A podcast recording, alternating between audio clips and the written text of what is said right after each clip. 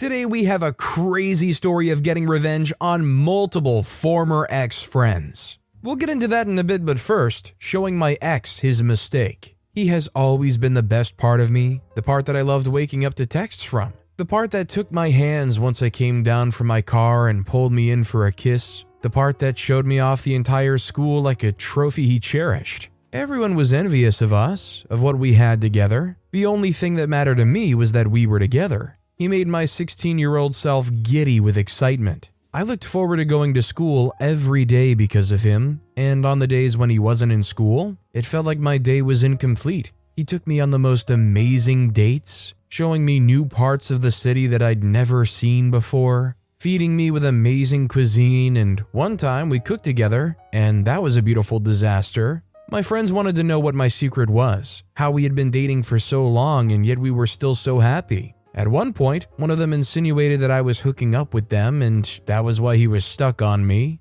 I knew that wasn't true. We hadn't even done anything beyond kissing and a few touches in the dark. He had never even pushed for that. It had been a bit of a worry at some point because I read somewhere that it was a natural thing for your significant other to ask you for that at some point. When I got assurance from one of his friends that he wasn't cheating on me, then I confronted him about it. He laughed and pulled me on top of him before placing a peck on my lips. He informed me that he was waiting until we were ready to take things to that stage. I couldn't have asked for a more thoughtful boyfriend. He told me that he didn't want to rush me into something that I would regret later, and that he wouldn't be happy with himself if he did that. We continued our activities and only stopped when his mother called us down for dinner. I knew that I wanted to spend the rest of my life with this man, and I couldn't wait for when I was ready to give myself to him. He deserved all of me and more. But as they say, all good things come to an end, and to everyone's surprise, our five year relationship came to its end. I don't know what changed, but I felt it within me that my focus had shifted.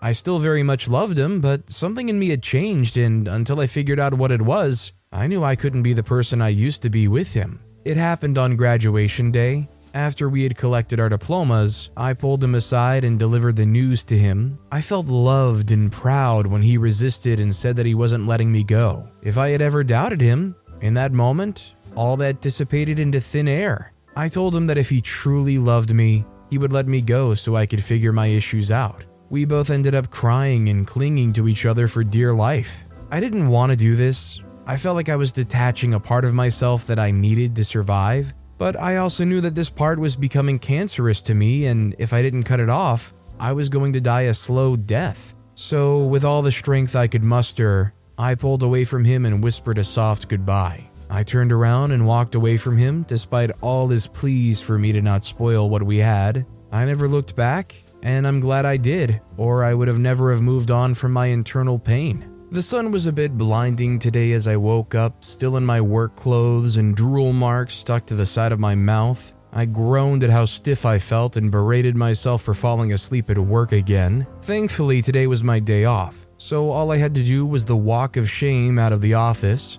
I don't have to put up with any talk about what a workaholic I was. Well, that was until my secretary showed up. Esther shook her head at me and dropped the teacup she held in her hands in front of me. She also passed a bottle of water and Advil before proceeding to pack up my files. She scolded me for not taking care of myself, even after my near death experience with malaria. I assured her that I was healed up from that and she shouldn't worry about my health. I knew that was a request that would not be listened to, but I made it anyway. When I had the Advil and tea in my system, she passed me my work bag and coat. She made sure I promised to have a long bath and then go straight to bed. She promised to surprise me with a check in when I least expected it. She wanted to find me sleeping, she said. Of course, I went back on that promise after my bath. I went straight to reviewing the new book one of my authors had brought to my desk. Julian Gissick was a young, talented man, one I loved working with. The first manuscript he had ever submitted had captured my attention and not let me go until I was flipping the last page close. He just had a way of bringing his characters to life and making them seem so real you wondered if you knew the person he was talking about. This new manuscript in front of me was bound to be a bestseller. I just knew it. Now, all I had to do was fine tune some things and convince my boss why she shouldn't give up on romance. Betty had been having a hard time taking authors from my genre because she hadn't gotten over her last breakup.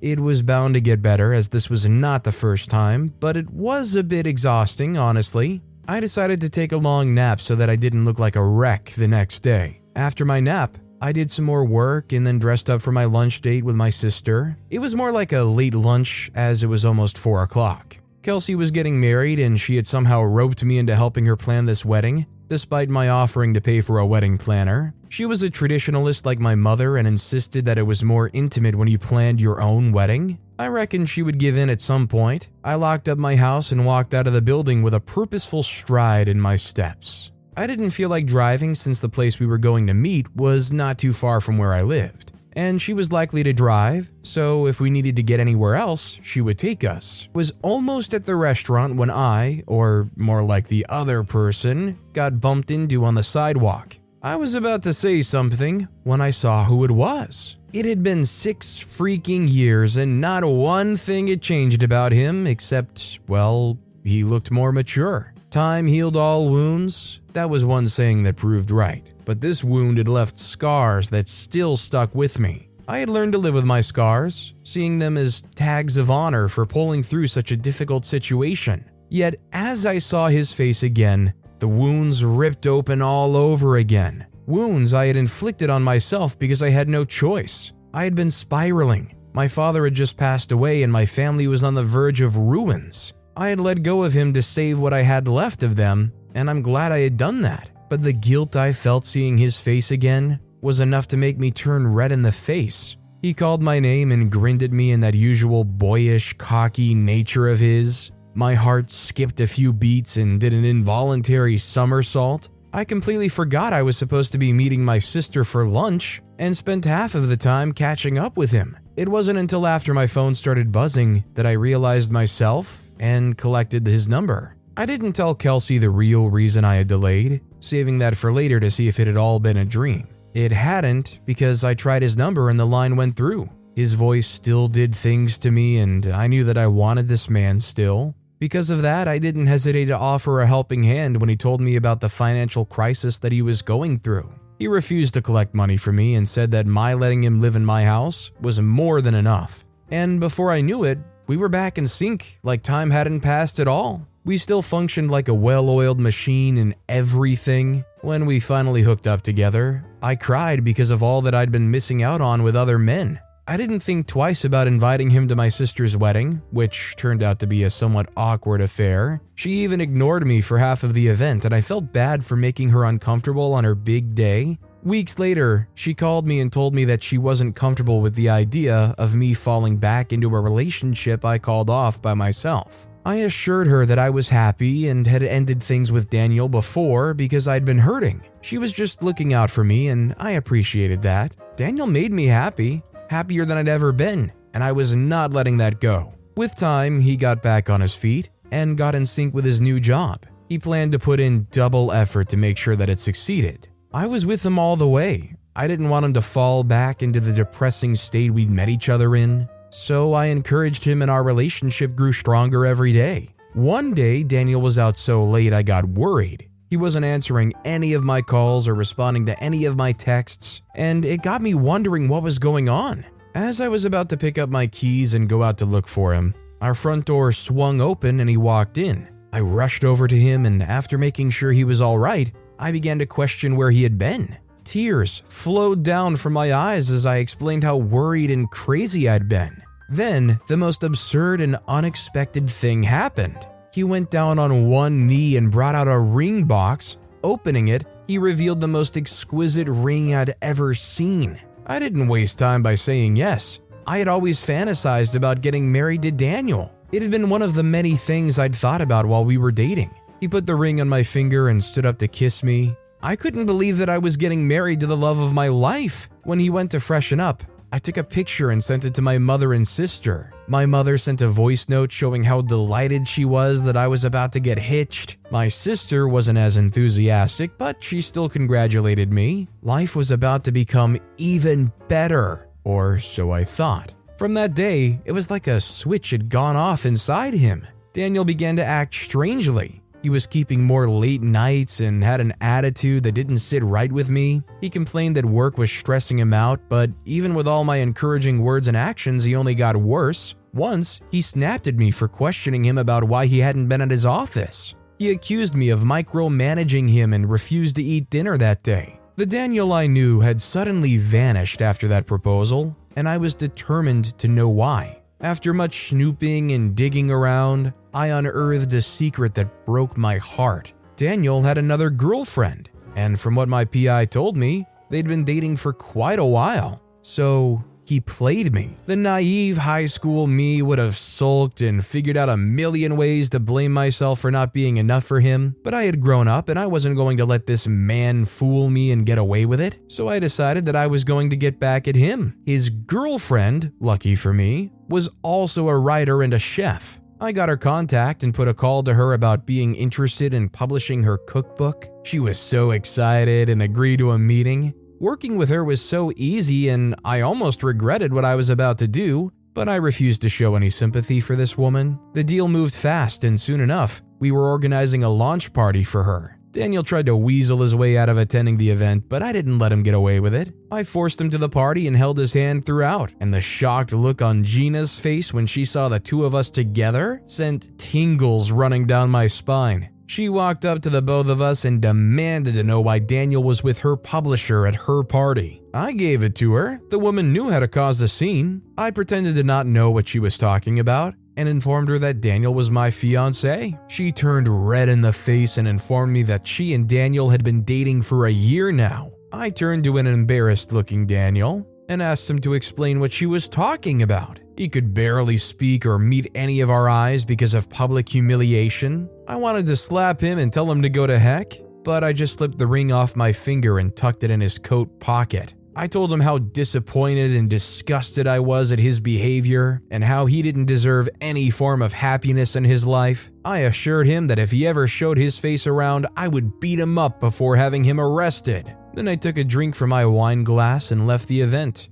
I would face the backlash later, but for now, I needed to celebrate my newfound freedom. I feel like the only thing I don't like about this story or what OP did is not keeping the ring. I feel like OP deserves to keep that exquisite ring as they described it for having to put up with this guy and his backstabbing behavior. That said, our next story is Getting My Revenge. You spend your childhood till adulthood with a very specific group of people. Everybody has them or has had them. There's the funny one, the one who's in love with a woman either much older or therefore out of his league, or the popular girl with the personality of wet, musty laundry. The one always sad about something and later becomes the actual considering ending things friend that everybody protects with their lives. And finally, the plain one, unassuming, but somehow the backbone of the friendship. I was the plain one. My friend group was something much like every friend group that eventually grew up to be the weirdest group of people that somehow knew people everywhere. The kind of friend group that became a community, if, of course, we had stayed together. We had been like brothers. We knew the most intimate things about each other. I guess that hadn't been enough for them. I guess I'd been mistaken about the type of bond we had James, Fred, Michael, and me. James was a genius, but he was always in his head. He was a dreamer with a very curious mind. He had the best memory of all of us. We had known each other since high school and had met Fred and Michael in our first year of college. Fred was our realist. He always looked at the world as it was. He wasn't so strict as to bring down your dreams, he just expected that everybody faces reality head on sometimes. He thought that people who lost themselves to delusions were stupid and needed a reality check. Michael was the delusional one. Yes, Fred and Michael were always on conflicting sides. They always argued and insulted each other, but had somehow found a kinship in their love for books. Fred had once admitted that Michael at least had personality and was saved from being a complete idiot. Michael thought Fred needed some sex. People often wondered how we put up with each other. I was the rich kid with a pretty normal upbringing and a love for art. Of course, I'd managed to hide the fact that I had a rich family from everyone, including James. One of my favorite memories is going on one of our night walks. A business major, a computer major, an art major, and a medical student arguing about morality and the complexities of human social structures. We were all buzzed after a night of drinking, and the air had felt particularly cool. The campus roads had been mostly empty. It had been the perfect night. Michael had briefly mentioned an event. I hadn't been paying close attention. Nobody had seemed to mention it after that. I had assumed it wasn't important. Two weeks later, everyone starts acting weird. Fred would avoid talking to me and would make excuses for being around me. Michael's jabs got meaner. James? James, of all people, became colder. They seemed to hang out more without me, making excuses when I made plans for all of us to hang out. Then one day, we had all gathered in the library for a check in. We all had projects and had been too busy to get together like we used to. Fred mentioned a party and made everyone set reminders. It was odd for Fred to be the one to mention a party. He was usually the one that avoided social spaces and loud people. I made myself available, thinking the reason for the weirdness was my forgetfulness last time. Oh, what a night it was. I learned that day where I had stood in that friendship that ambition was more important than friendship.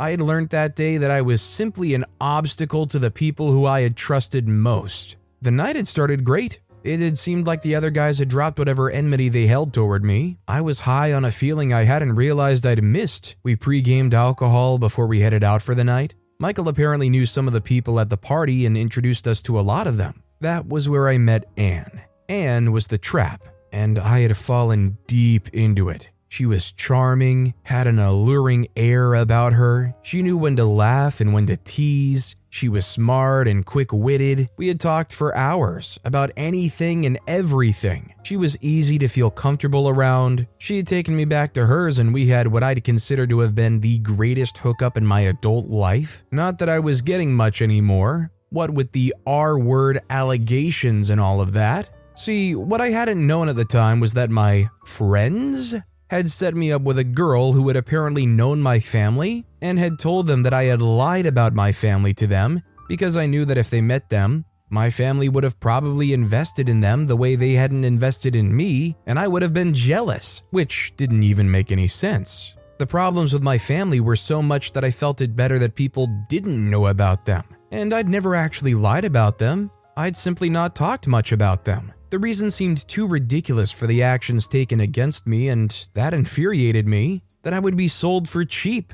What hurt most was James. James had known me longer than anybody else. To think that he would so easily discard me for something as flimsy as that. I guess I didn't matter as much to him as I'd thought. Anne had accused me of assaulting her. I'd been kicked out of college and ostracized from society. My life had taken a turn for the worst. My family had been no help, as usual. They had even believed her and taken the side of my friends. That was a step too far. I had nobody. Then I had met Maria. She was my saving grace. It was heck trying to get my feet back under me. She had been there for me every day since we met. She knew about the allegations and about my family. Somehow she had listened to my story and understood. Somehow didn't judge. Maria had found me laying on the side of the road, drunk out of my mind and lounging in a pile of campus trash. She had recognized me from one of the classes we had together. She had heard the rumors, but had thought that they were only rumors because she had apparently been there the day I'd met Anne, and couldn't believe that I'd forced myself on her. She did confront me with it the first day we actually had a conversation.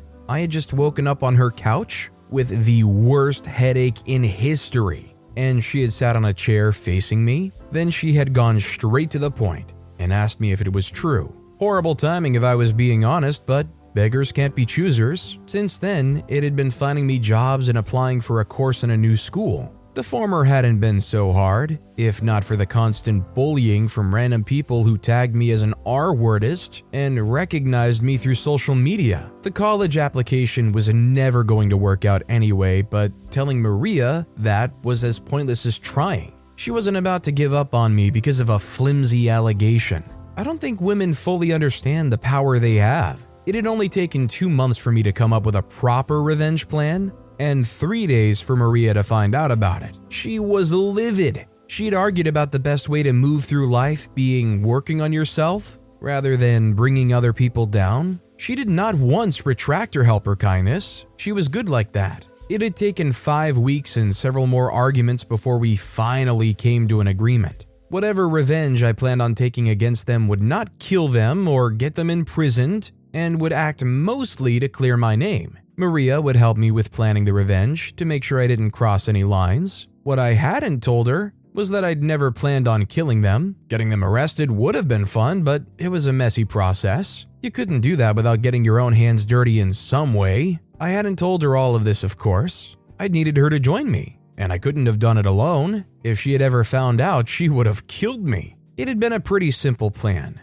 The way it played out, however, had been extremely complex. We needed proof of each of my old friends doing something or a part of something bad enough to get them expelled and ruin their social standing. The problem with this had not been finding something bad enough to get them expelled, it had apparently been in finding something that wasn't bad enough to get them arrested over. It was like I didn't know these people. They had done some of the most despicable things to get as far as they had, and far they had gotten. James was a model now, Michael had found passion in painting and had exhibited twice in three months. Fred had gotten into acting, which was the most surprising. All in all, for people with horrible personalities, they had done really good for themselves. It infuriated me, but more than that, it scared me. I had trusted these people. What did that say about me? I had been known to hang out with people like these. No wonder people believed I'd R worded Anne. If they were even a little bit aware of the things these guys did, it would only make sense that they would assume I was exactly like that, capable of doing something so evil and not feeling anything about it.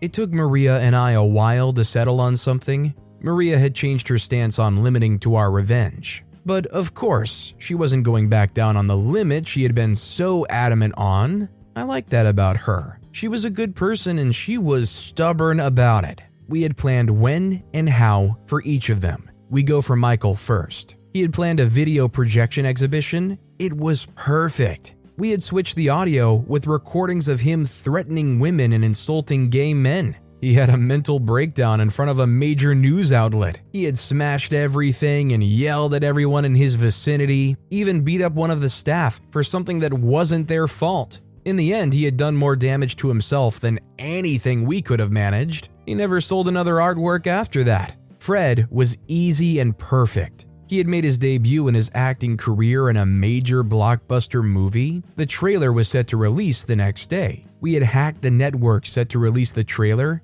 and replaced it with a montage video of Fred abusing his girlfriend and a bunch of his crew and team. The day it aired, there had been a hashtag with Fred the Abuser, and his name had trended for a week. His acting career was over, and he lost all of his friends and connections. James? James had to be the worst. He had to go down and go down hard. James was a runway model for a famous fashion brand. We'll use CH as their name. CH had been managed by my uncle. My dad had asked a favor for one of my closest friends.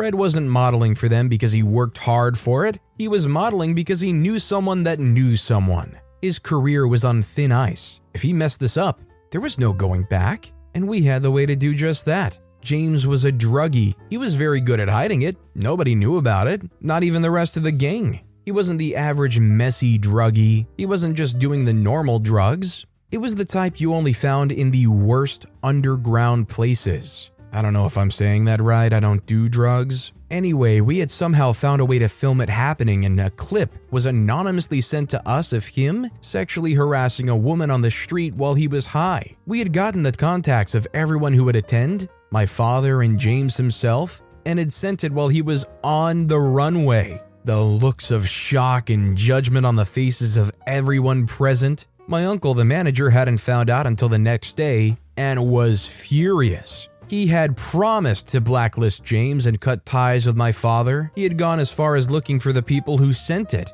And when he found out it had been me, he had raged for hours before finally calming down and asking me why. After I told him what had happened, he had sworn to help me in any way he could and kept apologizing on behalf of my family. It was awkward for me because I had also kept apologizing for ruining his show. He sponsored me through school and made sure to clear my name of all allegations. He gave Maria a job in his fashion house. She had loved every second of it, even the most stressful days. Who knew revenge could be so rewarding? I'm not gonna lie, this story almost comes off as like a lower stakes kill bill type situation. You've got this group, you've got your list of names, and you're going one by one, knocking them all off. Now, I don't know if Maria is a hacker extraordinaire, but some of the things OP described here are pretty insane for just two average people to pull off, especially somebody that OP would self describe as the plain one. But with that being said, that's all the time we have for today. Now, if you want to hear another absolutely crazy revenge story, check out that video on the left. Or if you missed my latest video, check out that video on the right. That said, I'll see you all next time with some more stories.